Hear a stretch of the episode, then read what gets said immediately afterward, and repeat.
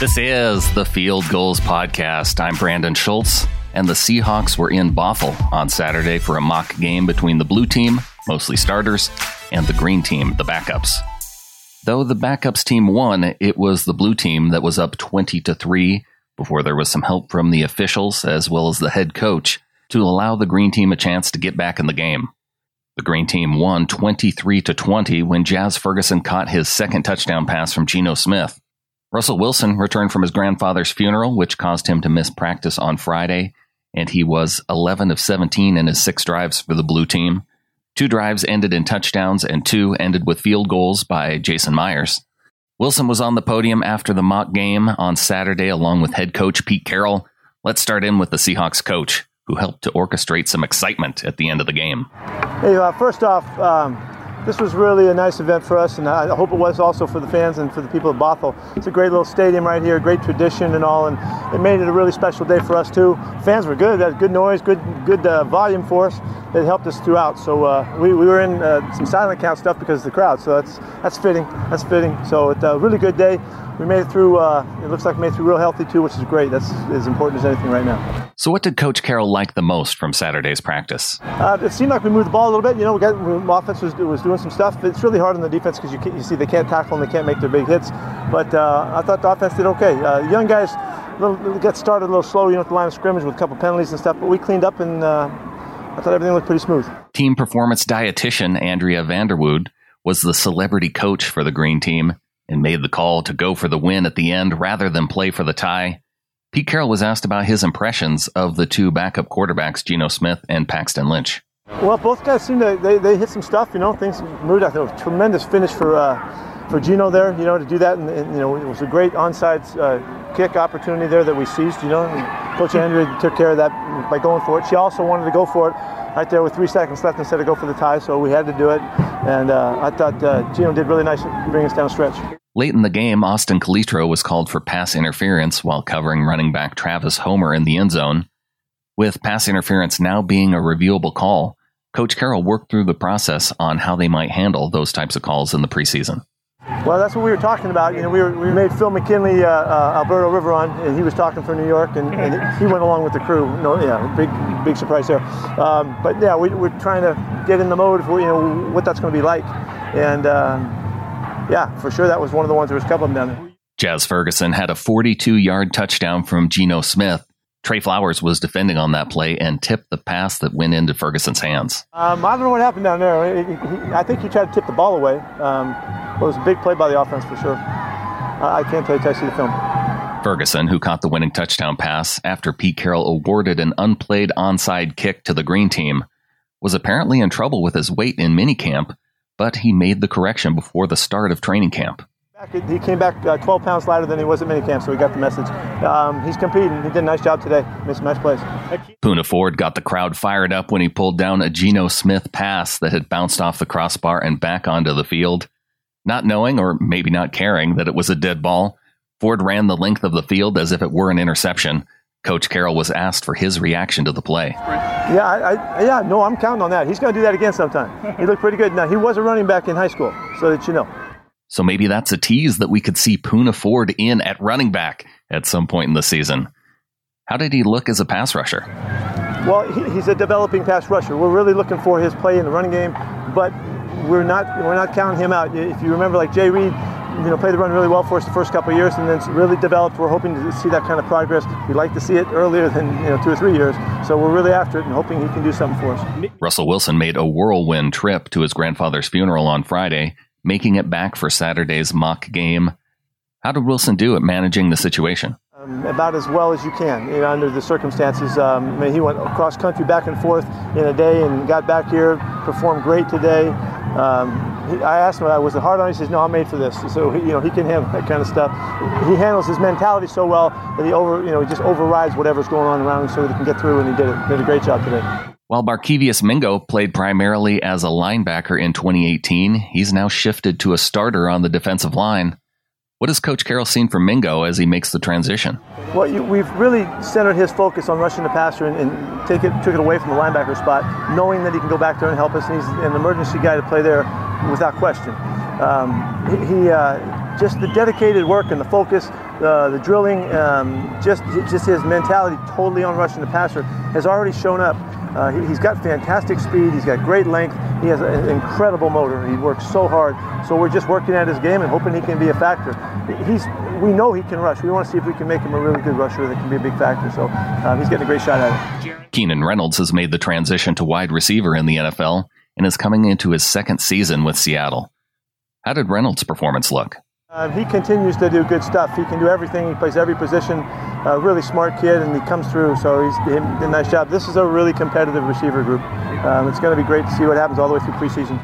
Another player going into his second season with the team is running back Rashad Penny. Penny's going to be sharing carries with Chris Carson this season. How was Penny's game today? Yeah, I thought both runners on the blue team did really well. They got good space. They made some good things happen. Like Chris had a couple really nice runs as well. Rashad's doing great. Rashad came back with his weight in a place where his body fat was way down from where it was before. He had a great offseason. He's stronger and faster than he's been. He looks really, really good right now. We're really excited about him. And closing things out by talking about the tight end group, Coach Carroll was asked about Jacob Hollister and how he feels about him having a chance at competing for a spot on the 53-man roster at tight end.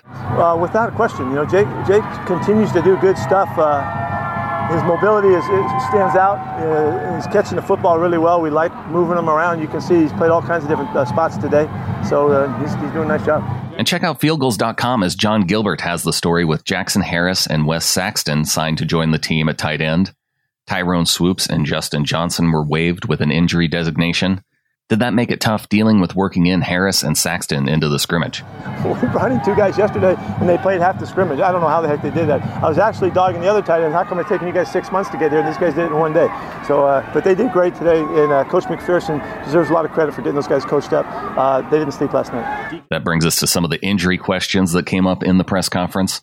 Although it appeared the Seahawks made it through the mock game without any major injuries, there were a few players who sat out, including rookie wide receiver DK Metcalf and rookie linebacker Cody Barton. Yeah, DK, the last play of practice yesterday, he got a little oblique strain, and he's been banged up a couple. He's banged on a couple of things. We thought it was just the right thing to go ahead and get him this break today and tomorrow, and get him back next week. Yeah, Cody's got a groin strain. It's a first-degree groin strain. It's going to take him a few more days, though. He's not quite back yet.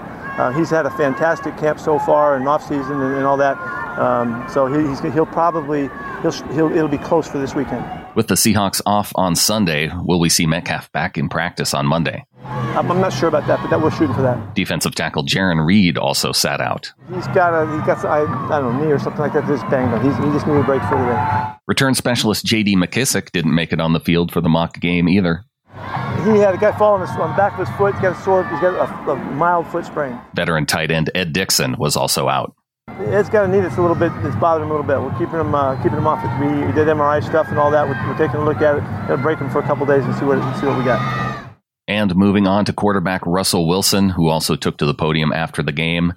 With his grandfather's funeral on Friday, he was asked about the loss of his grandfather. Well, thank you, first of all. It was great. Obviously, it was a celebration of his life, my grandfather's life. 94 years old, born in 1925. Seen a lot, done a lot. A lot of special things he's done, and I think the legacy that he left was an amazing one. Being president of Norfolk State for 22 years, crazy story. My grandmother told this story, which I already knew, but my grandmother was telling me this story. Dr. Lucy was telling me this story last night. She said, at the funeral, she said one of the things she said was, when my grandmother and him first met, it was Uncle Ben, who was 16 years old. It was my dad, who was 12. I think Uncle John, who was Uncle John was 8 and Uncle Richard was 3 years old, and they had no mom. And I think one of the things is that for my grandfather to be able to raise those, to raise my dad, to raise my uncles, to be such the man that he was, to be the leader that he was inspirational. So many people, as I was there, just kind of talked about how inspirational he was, how he inspired people, and that's what I want to do with my life. Just be inspired and to leave memories. And the reality is that we're all gonna be gone someday. And what can we leave for memories, and how can we make an impact on the world? And I think he was able to do that.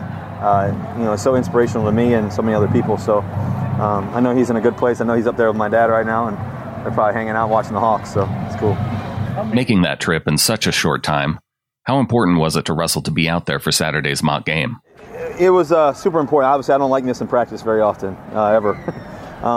But sometimes in life, life's more important than anything else we do, and family and everything. So, to go back home and to go back home and see my family and everything else, and just celebrate his life with them.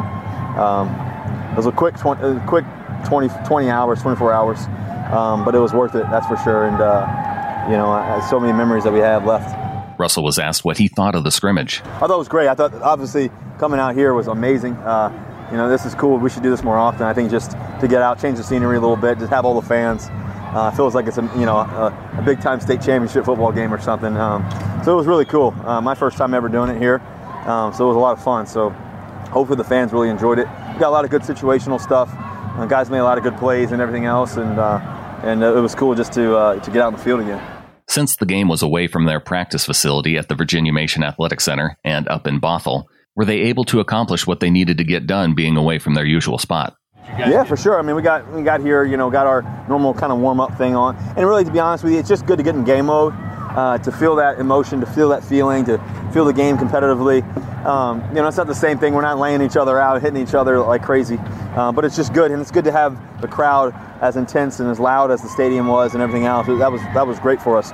Getting ready to go for next week and playing our first preseason game in CenturyLink. We play at CenturyLink, right? Okay, yes, I want to make sure.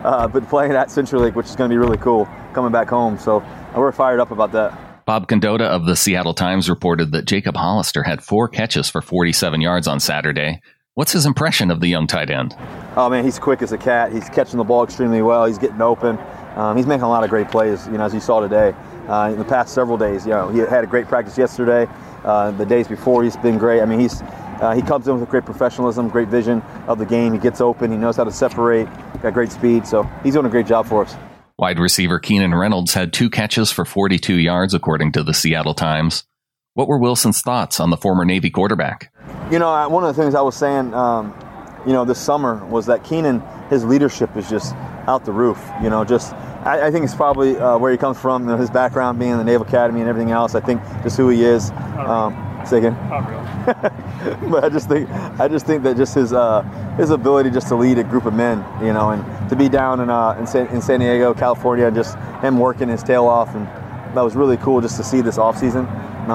He's a tremendous athlete, tremendous competitor.